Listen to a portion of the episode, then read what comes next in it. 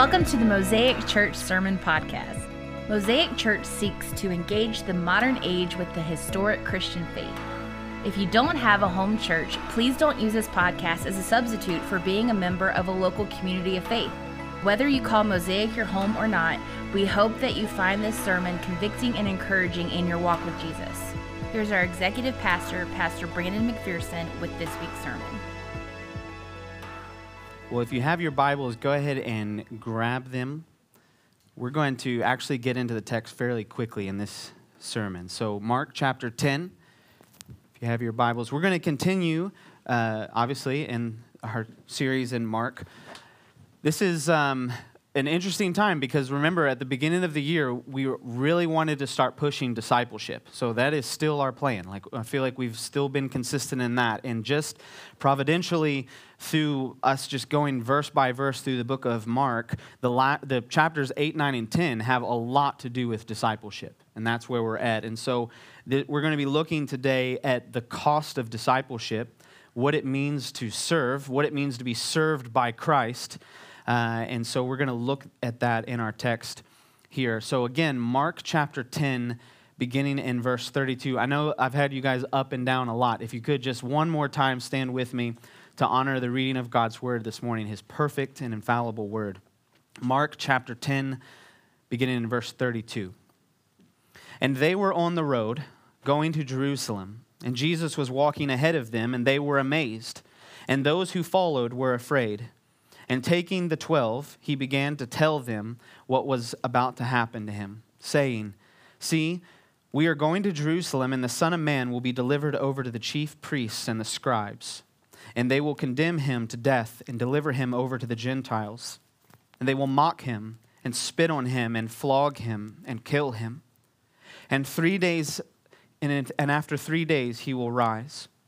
And James and John, the sons of Zebedee, came up to him and said to him, Teacher, we want you to do for us whatever we ask of you. And he said to them, What do you want me to do for you? And they said to him, Grant us to sit, one at your right hand and one at your left, in your glory. And Jesus said to them, You do not know what you are asking. Are you able to drink the cup that I drink, or to be baptized with the baptism with which I am baptized? And they said to him, We are able. And Jesus said to him to them, "The cup that I drink, you will drink, and with the baptism with which I am baptized, you will be baptized. But to sit at my right hand or at my left hand is not mine to grant, but it is for those of, for whom it was it has been prepared." And when the ten heard it, they began to be indignant at James and John. And Jesus called them to him and said to them, You know that those who are considered rulers of the Gentiles lord it over them, and their great ones exercise authority over them. But it shall not be so among you. But whoever would be great among you must be your servant, and whoever would be first among you must be slave to all.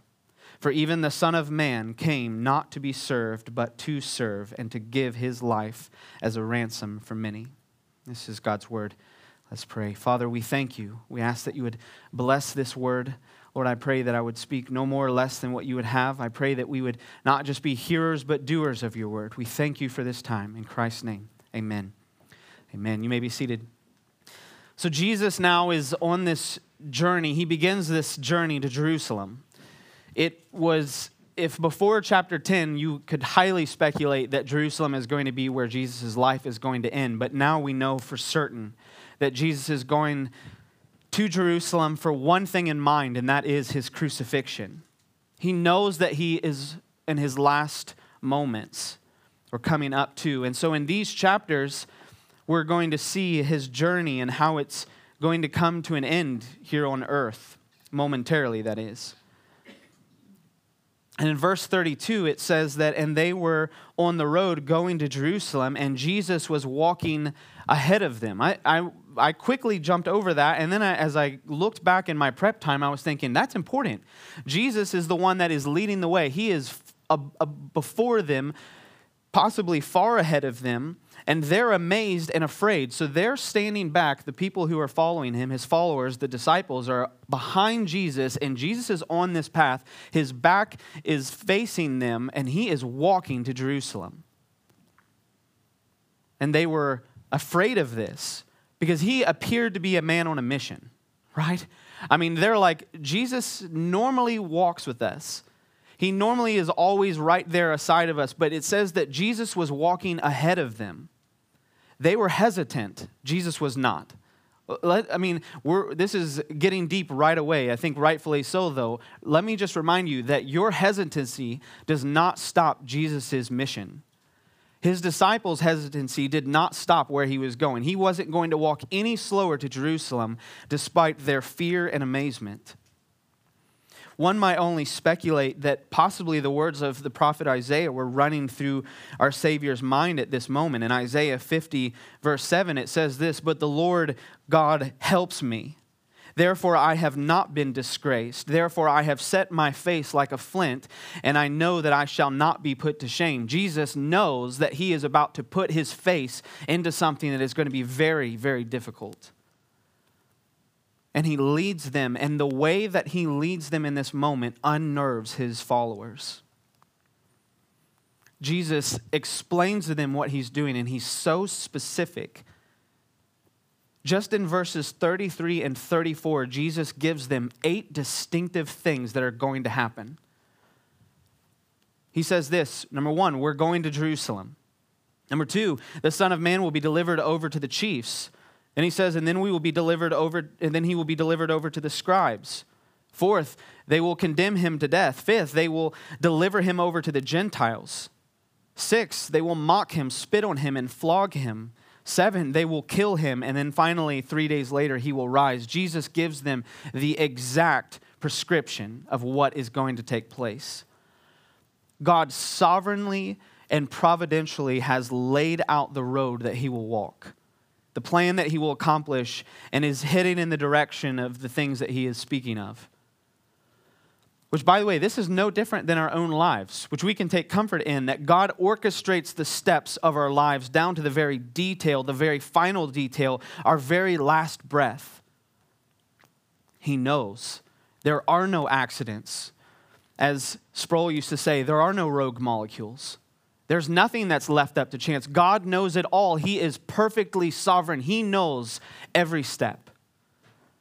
And Jesus was explaining this to his disciples that I know the steps that are going to take place, and he's going to take them.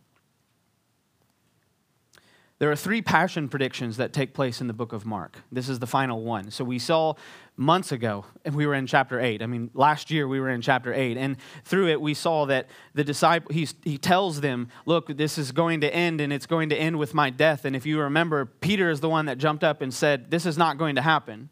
He rebukes Jesus, and then Jesus in turn rebukes Peter. And then in chapter 9, the very next chapter, we see his second passion prediction chapter 9 verse 33 it says what were you discussing on the way? Again they were walking and he heard the disciples chatting behind him and he says that but they kept silent because it was for on the way that they had argued about who was going to be the greatest.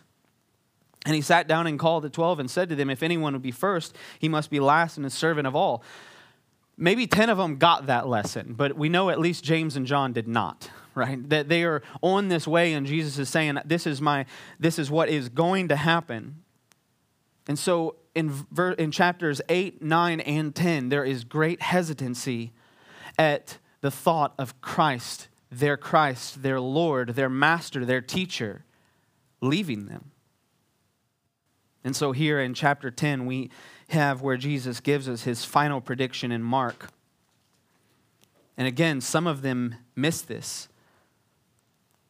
Verse 35 And James and John, the sons of Zebedee, came up to him and said to him, Teacher, what do you, uh, we want you to do for us whatever we ask of you.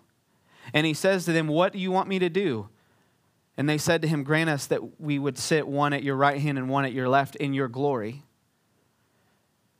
James and John are Jesus' cousins, by the way, so they are family. You know, it's good to have family. And your family, you know, you feel that you know them hopefully better than you might know anyone else. So there's this connection because you are blood. And so James and John felt this sort of, you know, deep connection with their cousin who they were following and that they knew that they were in relationship with. And they have this thought of, we need to go to him and say, Would you, I, I know that you just said all those things, but would you mind just, can we just talk about the seating arrangements? when we get up there, man, church people love their seats, don't they? you ever sat in, a, in, someone else's pew? You know, I mean, I'm, I'm old school. So, you know, I knew where like Sister Bandy was going to sit. I knew where Sister Carrie was going to sit. And you didn't sit in Sister Carrie's seat. You know, that was, and it wasn't because she was going to put a stink, you know, there wasn't going to be an issue, or maybe there could be, but it was just you had to be careful of which church person seat you sat in. I remember one Sunday, in fact, growing up on April Fools, uh, the church decided, I don't know, I was a kid, but they decided just to, everyone just sit in different spots. And my, pa- in my pastor growing up, you just have to know the guy. But this threw him off big time because church people are people of routine, right? You kind of find your little spot and you like to sit there, and that's where this is kind of your little home. Well, James and John were like, hey, can we just talk about the reservations, right? Can we talk about our seat placement? And then Jesus, they say to him, We have a question. And by the way, what we're about to ask, can you just kind of go ahead and commit to before, we, before you give an answer? Children do this, don't they? Before, I, before we, Dad, before you know, I ask this, would you mind just go ahead and saying yes to it? And that's automatically going to be a no, right? Whatever is going to follow, like you know, it's going to be either unhealthy or unsafe. Well, James and John do the exact same thing and also resulting in unhealthy and unsafe. This wasn't a good question to ask. But then Jesus asks a very profound question What do you want me to do for you? Because you see, Jesus has just told them what he's going to do for them. And it's beautiful. In fact, it's the most beautiful. And he's laid this out, and, and still they have desires when we have desires that go beyond what Christ has already provided, then we're looking beyond Him. And that's sinful. And that's where they are at in this place is that, you know, can we just have the closest seats?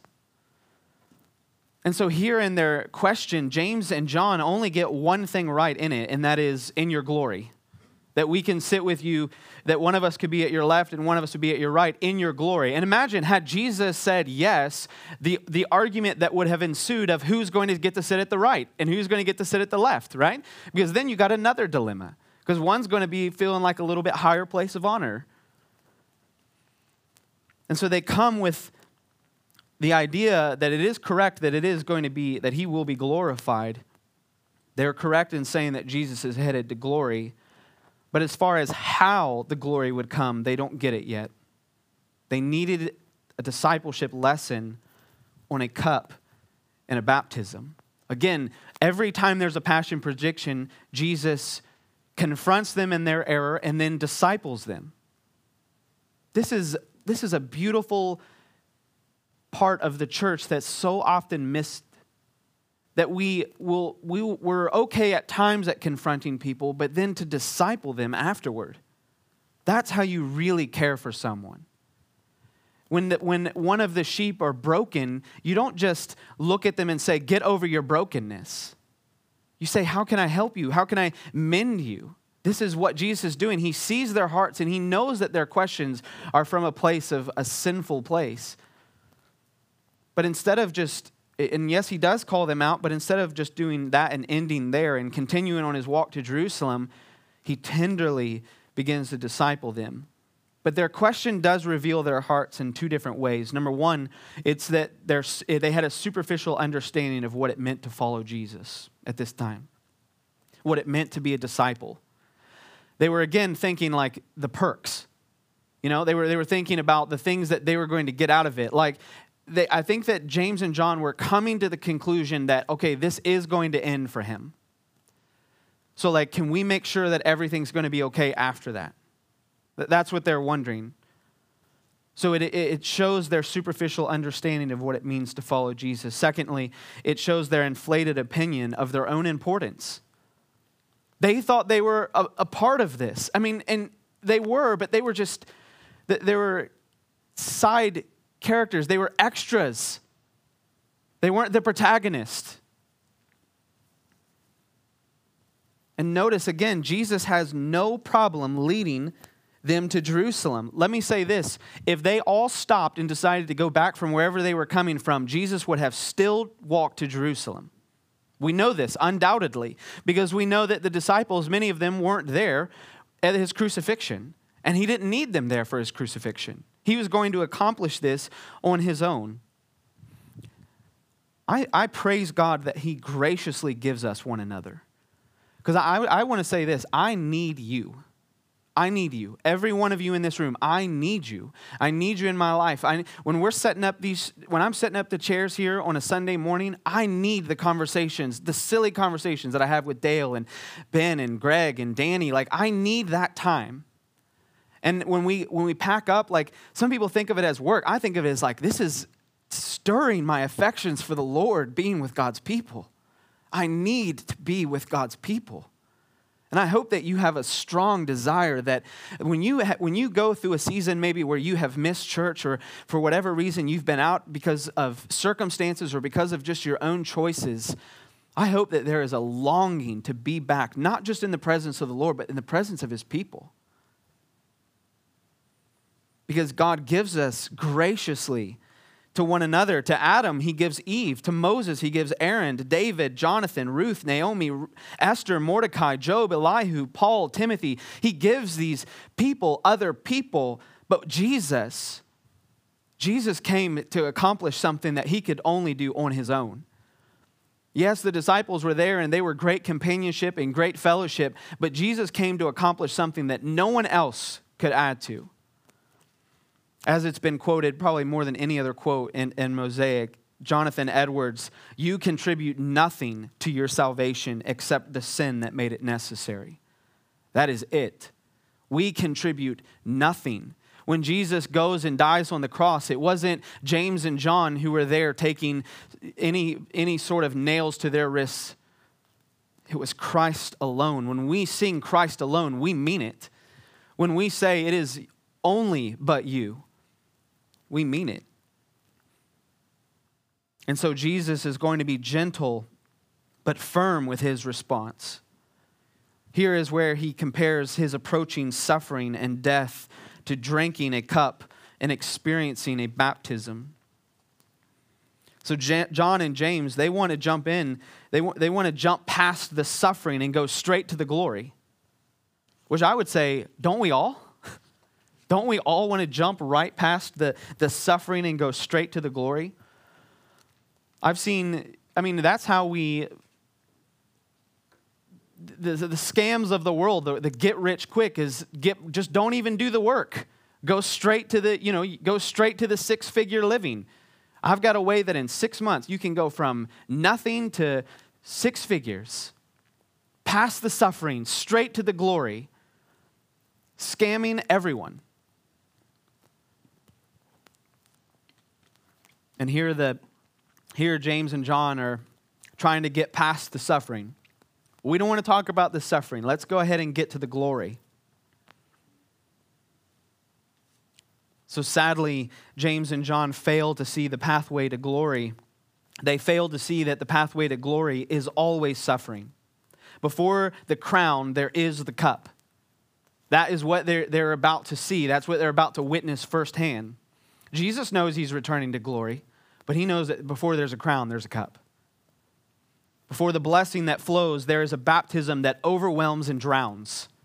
That's what Jesus is explaining. He's like, guys, you don't understand. I'm about to drink the wrath of God and be drowned in the baptism. Drinking the cup with someone in Scripture means often sharing in that person's fate. The cup was often the common picture, like I said, of God's wrath of judgment. In Psalm 75 8, it says this For in the hand of the Lord there is a cup with foaming wine well mixed, and he pours out from it, and all of the wicked of the earth shall drain it down to the dregs. What, dregs. what he's saying is there is a cup of God's wrath, and it's going to be poured out onto the wicked. And Christ is saying, I'm going to absorb that.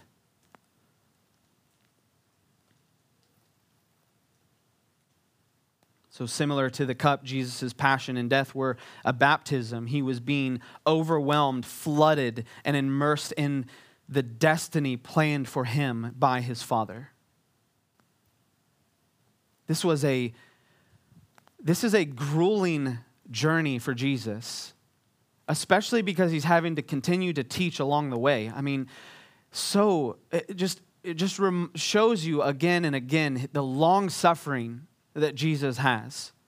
When Kelsey and I come to our absolute wits end with our children, because they're children, right? You, you saw at the beginning of service children, real children.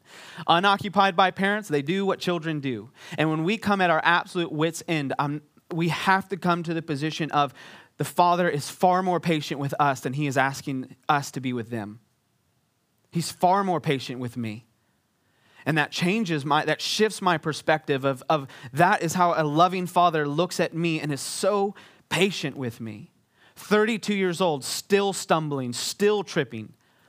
I will, I will stumble over the threshold of heaven by the grace of God, not by my own works, but by being pulled through by Christ. And so we see Jesus says to them in verse 38 in our text, You do not know what you're asking. Are you able to drink the cup that I drank, or to be baptized with the baptism in which I am baptized? And then the next verse says, We're able. yeah, we're able to do that. I mean, we can, how, how could it bad could it be? You know, drink a cup, have baptism. We've been baptized. They didn't know what they were saying, obviously. Now, last week, remember, I said when the rich young ruler had said that he I, have kept the law. Remember, I said no one was laughing. They thought he was serious. In this moment, people were laughing. The disciples were mad at this because some of them were actually starting to get this to a degree. But we are able, they didn't know what they were talking about, but one day they would. Jesus tells them, The cup that I drink, you will drink, and the baptism with which I am baptized, you will be baptized. But in order for them to walk the path of taking the cup in baptism, they would have to fix their lives after the pattern, the pattern of Jesus, which is through divine enablement, not of human inclination.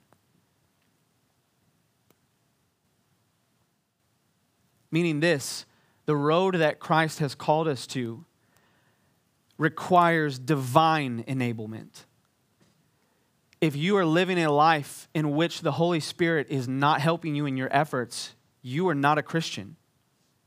If you need nothing, if you need no help from the Lord, you are not serving Him. This is not by human inclination, but by divine enablement. And they would one day learn this. In fact, James would be the first of the apostles to be martyred. John would experience all alone great persecution as he would one day be exiled to Patmos by himself, giving us the revelation of our Lord. So one day they would understand the cup and the baptism. Which also reminds me, be patient, let's be patient with one another. We, we are all on our, our spiritual this spiritual journey and we are all in different ways learning and maturing and, and those sorts of things. And we can never we should never get to a place in our maturity when we look at someone else that's a little bit further behind in this journey and understanding who christ is. We should never look at them with a smug attitude as if we've gotten there again on our own human inclination. Remember your sanctification is divine this isn't your own work. You aren't just getting better on your own. And so he shows them that one day they would experience this, they would understand this, but at this very moment, they were driven by selfish ambition and a lust for position. In this world, and in this climate, in the Western world especially, the more people that you have serve you, represents often the more important you are. Correct? If you see someone who is got an entourage, that's something special.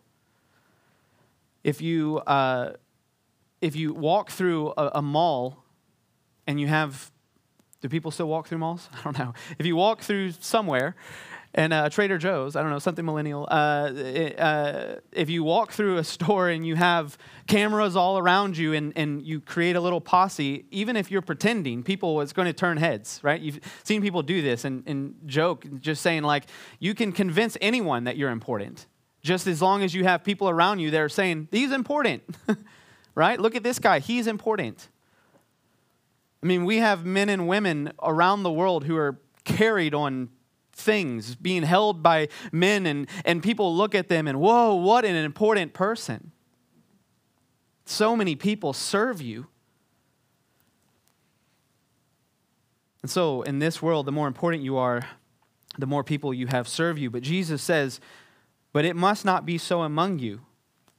He's saying in, in his world, the more important you are, the more people you serve. So the more important you are is not it's not reflecting by how many are serving you, but the more important you are is represented by how many you are serving. Jesus opposes the mindset of the world and so must we. So must we. What a what an upside down view of how we so often fall into the temptation of wanting to be served. It's in our nature and, and by nature, I mean our wicked nature, right? All exclusive. That, those, are few, those are some words I like to see on the vacation package I'm going to purchase, right? That I can sit down, I don't have to worry about a single thing. I can sit down and relax, and people will come to you and they'll serve you. And what would you like for? What would you like to eat? What would you like to drink? What would you, where would you like to go?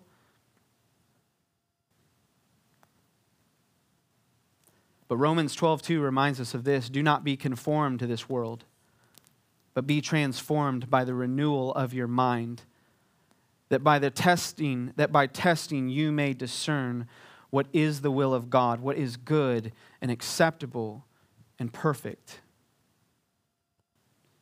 You want to do something great for the Lord? Awesome. Well, he says then you should become a servant. He pushes it further, and, he pushes it even further in verse 44. He says, You're not just a servant, but become a slave. He's saying, Don't just serve, but become a slave. Be utterly sold out to this.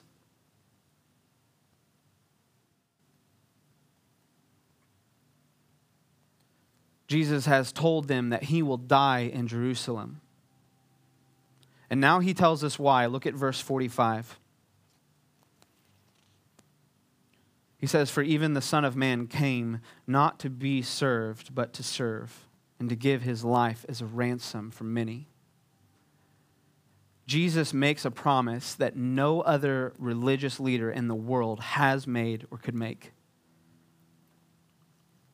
Listen, listen to this. Uh, please, hear, hear what I'm saying that Jesus came to serve you and me not just as our example, but as our ransom. There's a big difference. There are wonderful examples on this earth, men and women who we can look to and say, wow, I want to be just like that. I want to paint t shirts just like Dale. That's amazing. I, I want to I want to do this. I want to be just as tall as Greg one day. There are people that we can look up to, literally, and say, I want that. That's amazing. But Jesus came not just to be an example. The 90s got it horribly wrong by just pumping into our, our brains what would Jesus do? What would Jesus do? What would Jesus do? What would Jesus do? I mean, we had it on everything, didn't you? I, it wasn't a basketball game I would dare play without my WWJD bracelet. I wouldn't dare, both wrists. Yes, what would he do? But what did he, what has he done? Not just his example, but his ransom. He hasn't just come to say, This is the way that you need to live your life. He has come to say, Give me your life. Because he will live it. He has lived it perfectly on our behalf. William Lane said that the reveal of all human ideas of greatness and rank was achieved when Jesus came not to be served, but to serve. Jesus could have come anyway. He could have come as the King of Kings by our standard, with riches and glory. That's what they were looking for. That's what some are still looking for. A Savior that would come, that would be a political figure, that would save them from tyranny, that would save them from oppression, that would save them from their financial burdens, that would save them from the things here and now that we see right in front of us that we say, I really would like that fixed.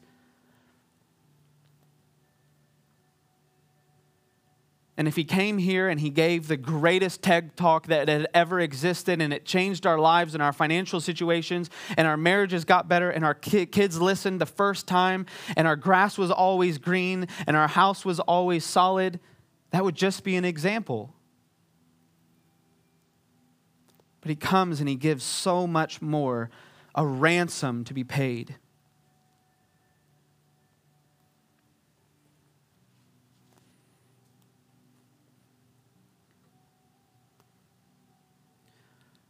And so I want us to just very quickly unwrap this profound comment that Jesus makes here. For even the Son of Man came not to be served, but to serve and to give his life as a ransom for many. Let me, firstly, let me say this. There is nowhere in the Bible, there's no thought in the Bible that the ransom was paid to Satan. Some people think that, that Jesus had to, like, you know, fork over some cash. You're holding them hostage, Here's, you know, however much. So there is no thought in the Bible that the ransom was paid to Satan. At the cross, Satan received only one thing, and that is his defeat and ruin. That is it. He got nothing but his defeat. And also, the, the price that Christ paid was not taken from him. Let me be clear of that too. Nothing was taken from him, but he freely gave it. Hebrews 12, 2, it says this, in looking to Jesus, the, the founder and the perfecter of our faith, who for the joy that was set before him endured the cross, despising the shame, and is seated at the right hand of the throne of God. It says this, that he who for the joy that was set before him, it, he counted it joy to come here to this earth and to give his life a ransom. Do you understand? John 10 18 says it perfectly. No one takes it from me, but I lay it down on my own accord, for I have the authority to lay it down, and I have the authority to take it back up again. This charge I have received from my Father. He says, I have the authority to lay this down, and when I am dead, I have the authority to raise it back up. Praise God.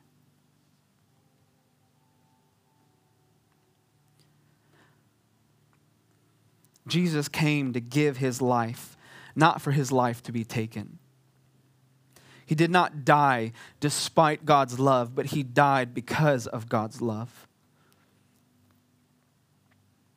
The cross is the self substitution of God for sinful humanity.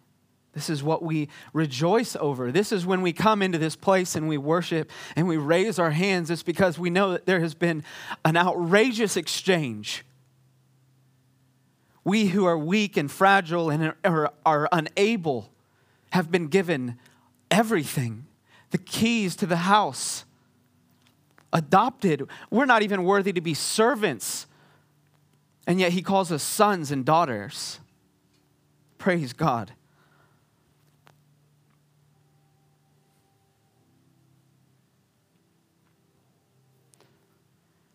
I'm sorry, I, I feel emotional this morning because I am overwhelmed at the scandal that has taken place that I, a sinner, lowly and weak, have been paid for. Praise God. The bloody cross of Christ was vital Righteousness demanded it, and love provided it. And so we are adopted into a new family because of his love.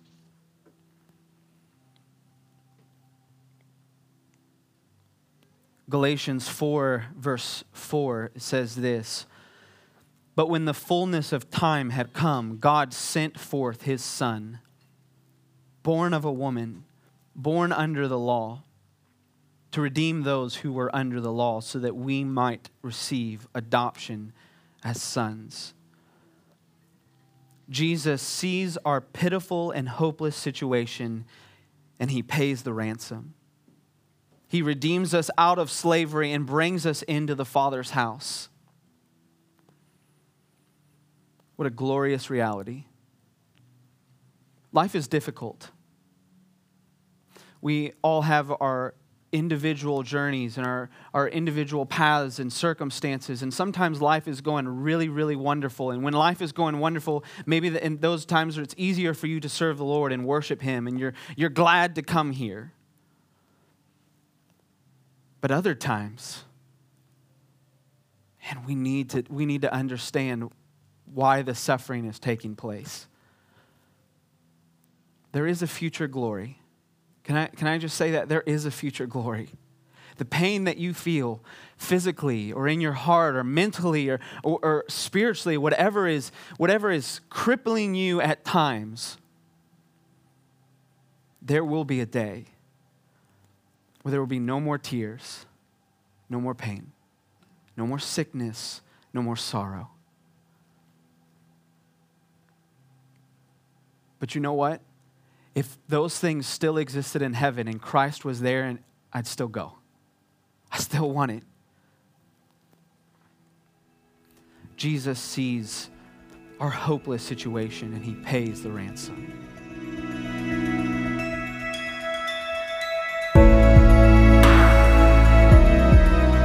Thanks for listening to the Mosaic Church Sermon Podcast.